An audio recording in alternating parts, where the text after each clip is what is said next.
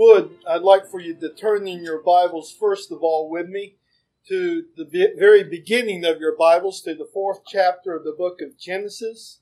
The fourth chapter of the book of Genesis, there I want to read in our hearing verses 1 through 13, and then we'll turn over to Hebrews chapter 12. But I urge you to follow me in your own Bibles as I read from these two portions of God's Word which are going to set the framework for our meditation in God's Word today. And again, the first is found here in the book of Genesis, chapter 4. Here verses 1 through 13. Now Adam knew Eve his wife, and she conceived and bore Cain, and said, I have gotten a man from the Lord. Then she bore again, this time his brother Abel. Now Abel was a keeper of sheep, but Cain was a tiller of the ground.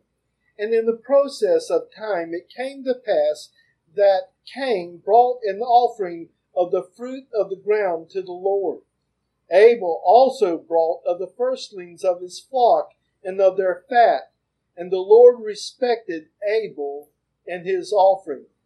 But he did not respect Cain and his offering. And Cain was very angry, and his countenance fell. So the Lord said to Cain, Why are you angry? And why has your countenance fallen? If you do well, will you not be accepted? And if you do not do well, if you do not well, sin lies or literally couches at the door. And its desire is for you, but you should rule over it. Now Cain talked with Abel his brother. And it came to pass when they were in the field that Cain arose against Abel his brother and killed him. Then the Lord said to Cain, Where is Abel your brother? And he said, I do not know. Am I my brother's keeper? And God said, What have you done? The voice of your brother's blood cries out to me from the ground. So now you're cursed from the earth, which has opened its mouth to receive your brother's blood from your hand. When you till the ground, it shall no longer yield its fruit to you. A fugitive and a vagabond you shall be on the earth. And Cain said to the Lord, My punishment is greater than I can bear. Now, over the chapter 12 of the book of Hebrews, and in this marvelous section in which the writer of Hebrews is contrasting that to which the people of God now come in the new covenant uh, with that to which God's ancient people came in the circumstances of ratifying the old covenant, he says in verse 18 of Hebrews chapter 12, For you have not come and then he mentions many of the circumstances you'll notice surrounding the ratification of the old covenant. And then in the transition, verse 22, but you have come. And then you'll notice he lists according to the reckoning of whether or not one or two of these things are joined or possibly eight things to which we come to in the new covenant. And the verb translated there you have come carries right down to our pickup reading at verse 24. But you have come to Jesus, the mediator of the new covenant, and to the blood of sprinkling that speaks better things than that of Abel. Blood that speaks. All flesh is as grass, and all the glory of man as the as the grass. The grass withers and the flower thereof falls away, but the word of our Lord abides forever. Let's seek the Lord in prayer and ask his blessing upon the ministry of the word. Our Father, I pray that you would be with us now as we would open your word and as we would hear it preached. And I pray, O oh Father, that you would be with your servant Father, that you would be pleased to neutralize all of my infirmities and weaknesses. Indeed, Father, in many ways inept, even to minister your word. So, Father, I pray that you would make me as a tool in your hand to be a blessing this afternoon to these, your dear people. Father, thank you for your word. And I pray, Father, that it might be edif- edifying to the benefit of all of our souls. We ask through Jesus Christ our Lord. Amen. Now, I would suggest in the very beginning that this is strange language, blood that speaks. Now, we have heard of blood that has soaked a man's garment, blood splattered upon walls or concrete in gang style murders and such. But here we have something I would suggest that is utterly unique. It is blood that speaks. Blood has a voice blood that speaks to God, and blood that speaks to man. I want you to consider with me, first of all, Abel's blood speaking, and then secondly, we'll consider the blood of Christ speaking. And under those two simple headings, I want to ask three very simple, straightforward questions. So, first of all, Abel's blood that speaks, verse 24 of Hebrews 12. But you have come to Jesus, the mediator of the new covenant, and to the blood of sprinkling that speaks better things than that of Abel. It speaks better things, but Abel's blood still speaks. So, question number one What was the blood of Abel? Now, apart from it being physical, uh, blood that was drained from him by his brother's murder of him, what was the blood of Abel? Well, according to the passage which we read over in Genesis chapter 4, it was the blood of an unjustly, brutally murdered innocent man. Abel had done nothing whatsoever to provoke his brother Cain. He did not taunt him. He did not defraud him. He had not stolen from him. He had done nothing even to provoke a frown from his brother, let alone being slain in cold blood. According to the scriptures, and particularly according to Hebrews chapter 11 and verse 4, this man Abel was not only innocent of any specific provocation of his brother, but he was a righteous believing man. We would say in our day, he was a godly Christian man. By faith, he that is Abel offered to God a more excellent sacrifice than his brother Cain. And he is called in a verse in 1 John 3 and verse 12, though he is not named there, obviously being referred to there as a man whose works were righteous. That is, he lived a life of practical godliness in the presence of God and men. But for all of that, he was but a man. He was a son of Adam and Eve and a brother to the man who slew him. So, in answer to the question, what was the blood of Abel? The scripture is clear. It was the blood of an unjustly, brutally murdered, righteous, believing man, son of Adam and Eve and brother to Cain. Question number two. What is the message of Abel's blood? If Abel's blood speaks, what is the message that it speaks? Well, when we turn to Genesis chapter 4, the answer to that question, question is clear. For God himself both hears and interprets the message that Abel's blood speaks. When God comes to the scene as the heavenly inquisitor in Genesis 4 and verse 10, he speaks to Cain and he says to Cain, What have you done? What have you done? And he comes on this inquisition because why? Because God has heard a voice. God indicates he has heard a voice. And the voice he has heard is not the voice of the corpse of Abel, but of the voice of the blood that having been shed has left Abel a corpse.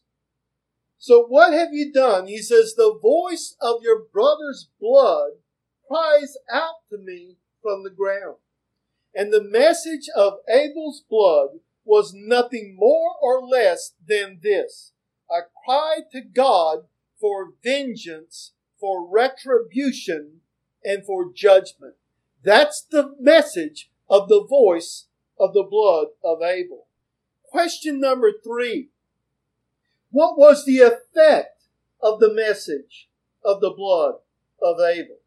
Well, according to verse 11 and verse 14, the effect of that message is that God does indeed bring judgment in terms of retribution and vengeance. These words come from the mouth of God, verse 11. So now you're cursed. You see, a curse is pronounced upon the man Cain. And then he is banished, you'll notice, from the special presence of God laden with his guilt. You are cursed. And then in verse 12 of Genesis chapter 4, God says, A fugitive and a vagabond you shall be on the earth. Verse 16, Then Cain went out from the presence of the Lord. So the voice of Abel's blood spoke. It spoke eloquently, powerfully, and persuasively in the ear of Almighty God. And it spoke efficaciously. And the effect of its voice was that it brought a curse and a banishment to Cain, the murderer. Abel's blood speaks. So what was the blood of Abel? We've answered that question. What was the message of Abel's blood? What was the effect of that message? Now I want to ask the same three questions of the blood of Christ that speaks. When we read in Hebrews chapter 12 that we have come to Jesus, the mediator of the new covenant, and to the blood of sprinkling that speaks. And in this blood that speaks, it is a present participle in the Greek, which means it continues to speak. It's not something that spoke once and never speaks again, but it is a it is the voice of blood that continues to speak even to our present day. And then that key word in the book of Hebrews we read of better. That's a key word in the book of Hebrews. You read the book of Hebrews and you find out that the word better is indeed key in that book. And I won't say any more than that. And in this form and its sister form, this verb is used some 13 times in the book of Hebrews. Or uh, rather, this, this adjective, the word better. And of the better sacrifice and the better covenant and the better priesthood and the better inheritance. All of these betters are found in the book of Hebrews. And here is a voice that speaks better than that of Abel. So then, question number one of Christ's blood that speaks. What is his blood? Well, we discovered reading scripture that the blood of Abel was the blood of an unjustly, brutally murdered, innocent, righteous, believing man. Well, at that point, there is a strict parallel, is there not? I mean, the blood of Christ was also the blood of an unjustly, brutally murdered, righteous, innocent man. But there the parallel stops. For the Lord Jesus Christ was more than righteous by faith.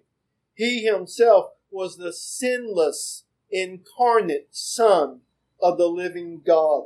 In this very epistle, he is called the one who is, who is holy, harmless, undefiled, and separate from sinners, who has become higher than the heavens. Moreover, he was not murdered as a private person.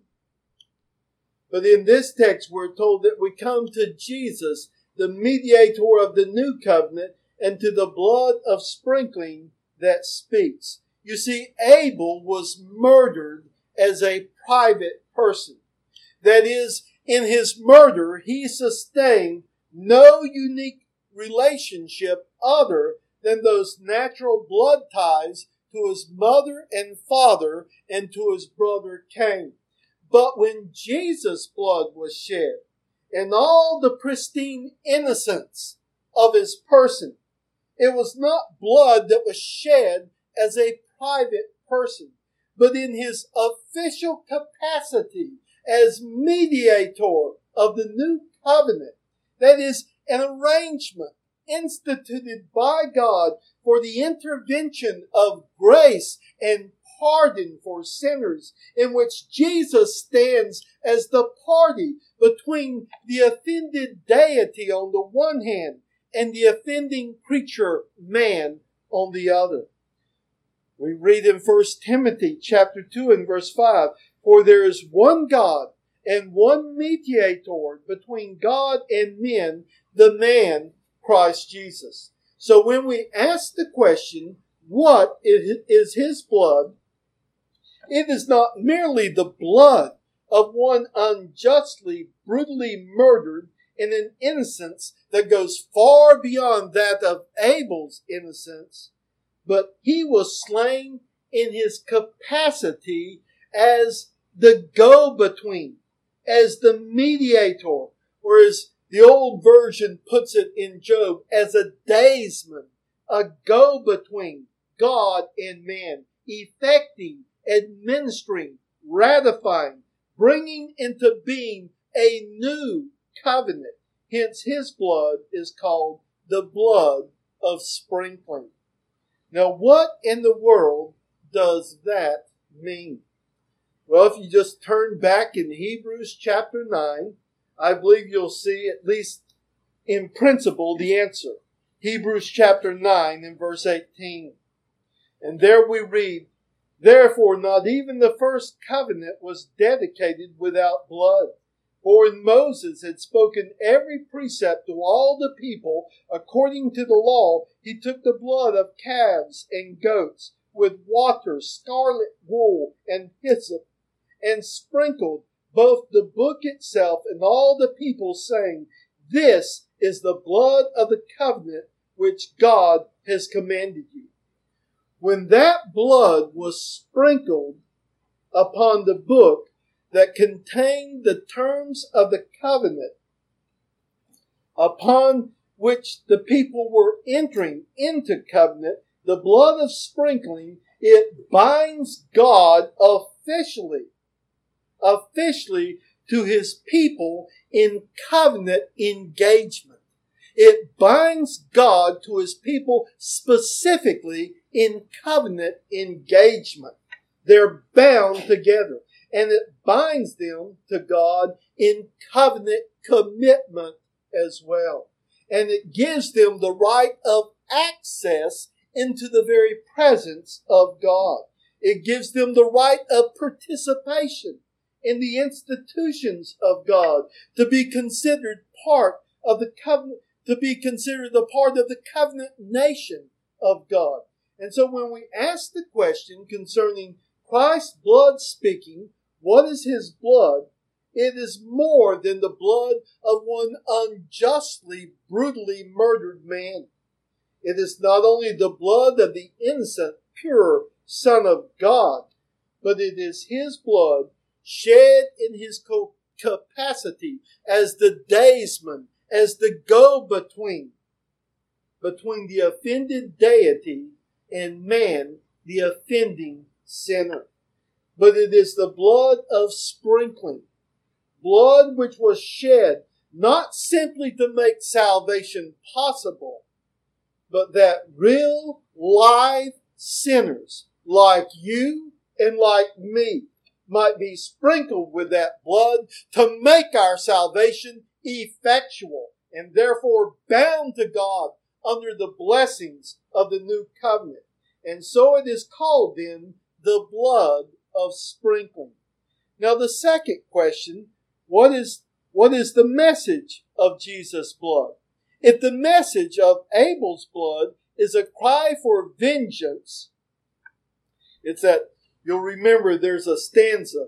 Uh, it's from one of the hymns of the faith. Uh, I forget which hymn it is. Abel's blood for vengeance pleaded to the skies. You remember singing that sometime in one of our hymns? I, I need to need to find what hymn that is. But the second line of the stanza there says, But the blood of Jesus for our pardon cries. Notice the blood of Abel speaks one thing. It's a cry for vengeance and judgment. But the blood of Christ is a cry for our pardon and for peace with God. Jesus' blood also cries out to God, but not for vengeance, but for expiation, for propitiation, for pardon, for reconciliation, for acceptance with God. It speaks now in the ears of God. And what does it say? It says that justice has been satisfied by Christ. It says sin has been punished. Wrath has been exhausted upon, on behalf of all of the people of God, all who are sprinkled with that blood. That blood cries that all that it provided, procured, and secured be made theirs as an eternal possession. So the message of Jesus' blood, his blood that speaks better things than that of Abel, is the contrast between blood crying from the ground for vengeance and blood which with every drop cries for pardon on the grounds of justice satisfied on the grounds of righteous forgiveness, equitable acceptance of a sinner in the sight of God. Question number three. What is the effect of the message of the blood of Christ? We saw that Abel's blood gave an efficacious cry from the ground and brought God, as it were, out of heaven to take vengeance upon Cain.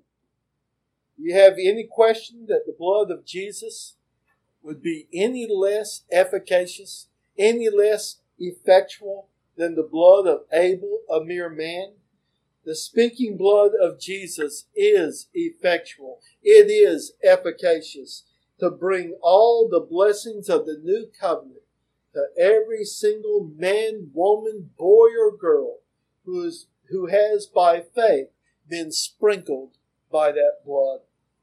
And if we may again speak in material physical terms, it's not literally sprinkled upon it, but if we can just simply envision it as such, it speaks to God. And what does it say? It says, God, you have bound yourself to give to that blood sprinkled, hell deserving sinner a heart to love you. You've given him a new heart. You have bound yourself to give that wretched, hell deserving sinner your own self as his great and grand possession, and to take him as your great possession. And you are bound in by the speaking voice of the blood of your Son to give that sinner who is natively ignorant of you natively devoid of life and communion with you, you're bound to give him heart acquaintance with yourself and forever to blot out and never to bring to remembrance any of his sins and his iniquity. What a wonderful thing to have the blood of Jesus speaking such things for me in the ear of Almighty God. To have the blood of Jesus speaking those things for me.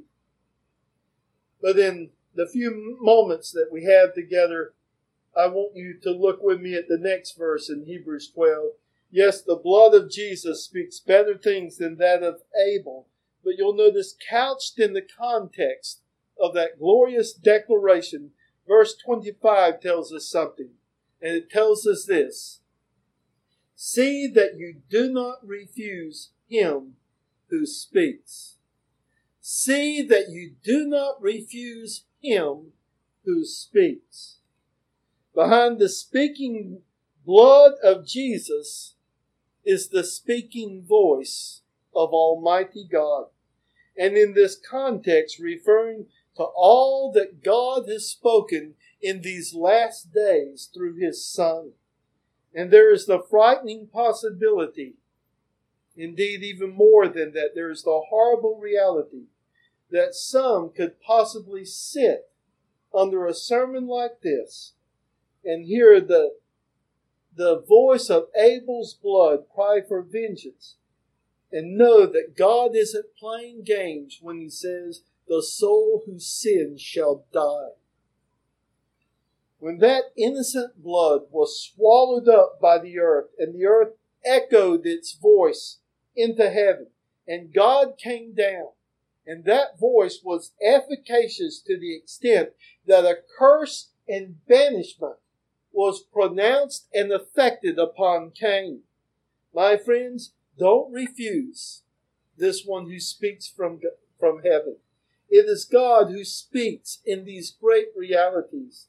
And he says to all of us in our sin, in our guilt, in our uncleanness, indeed in our defilement, in all of our guiltiness, in all of our ignorance, indeed in all of our estrangement and our rebellion against God. He says, In my Son, I have made an adequate provision for all and any and every single sinner who will come and be sprinkled by the blood of my Son. God graciously invites everyone, boys and girls, men and women, to come to Him. Here is my Son, God is saying, and through His blood, which has been sprinkled upon millions, and the mighty power of His Spirit has brought to pass these wonderful blessings of the new covenant in the hearts of millions. He hasn't increased his heart even half a beat a minute by expending any energy that would ever exhaust him. Why? Because he is as fresh in the dew of his saving power today as though he had never exerted his saving power upon anyone. The plenitude of grace is in Christ. That's why the writer of Hebrews is saying, don't refuse him who speaks. Why would anyone refuse him who speaks, saying, Come, come into the orbit of all of these blessings which have been secured by the blood of my Son? Your sins will be pardoned.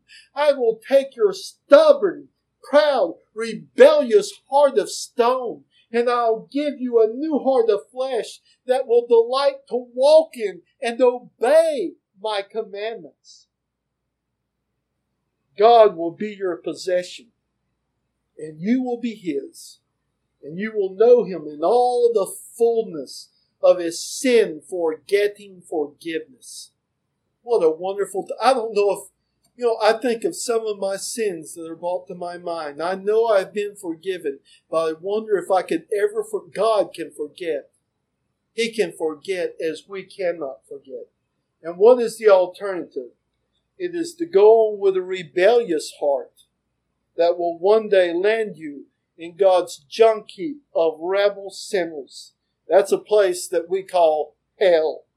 To go on having the world and men's applause and men's acceptance, the acceptance of your peers as your possession, but to have God not claim you as his possession, and in the day of judgment hear him say, Depart from me, I never knew you.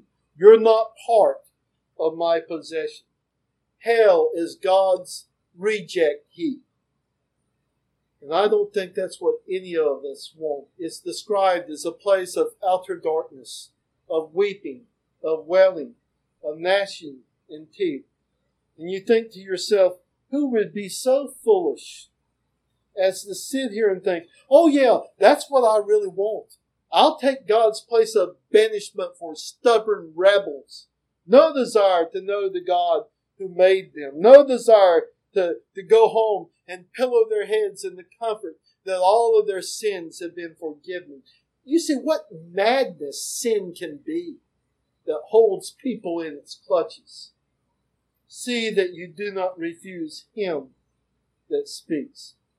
And if you refuse him, in modern day parlance, what will your backup system be?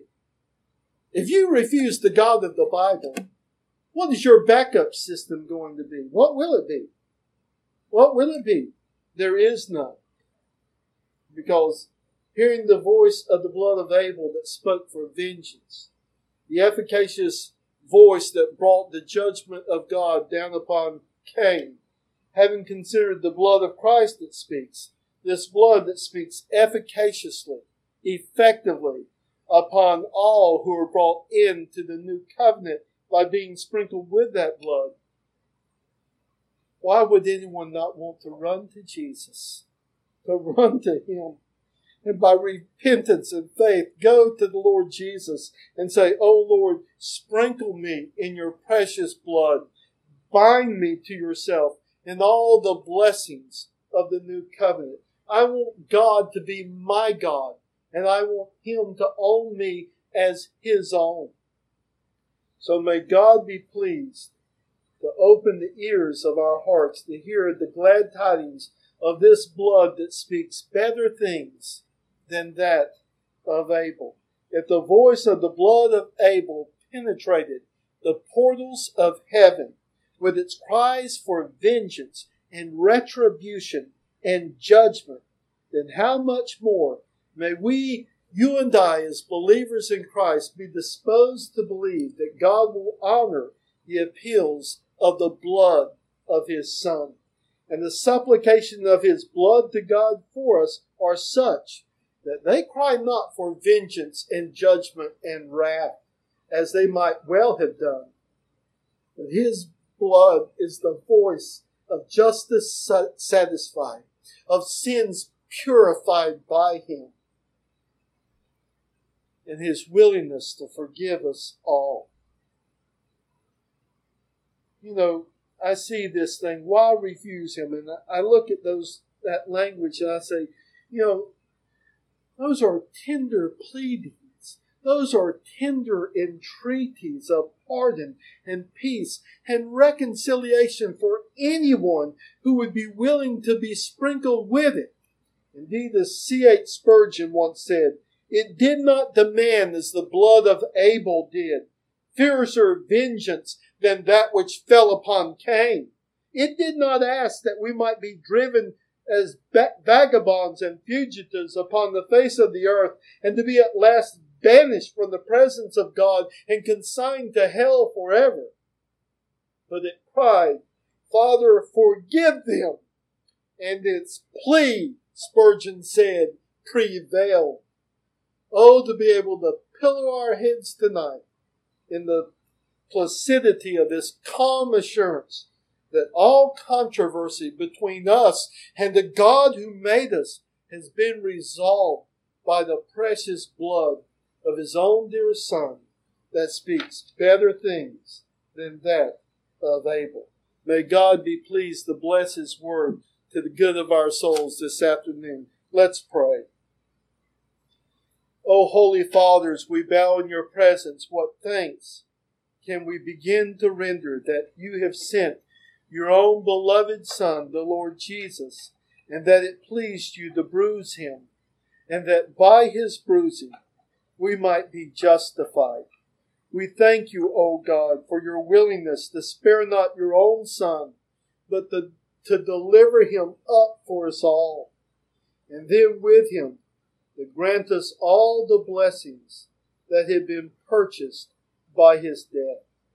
Oh, Holy Father, we pray that you would be pleased continually to open our eyes, and as we are witnesses to others, to use us to open their eyes to these events of the cross, that they may see the cross in the light of biblical revelation and understand that even though it was your judgment upon sin, it became the basis for your forgiveness for sinners. Father, we pray that you would bless them this word to the good of our never dying souls. And we ask you to do so in the name of our Lord Jesus Christ. Amen.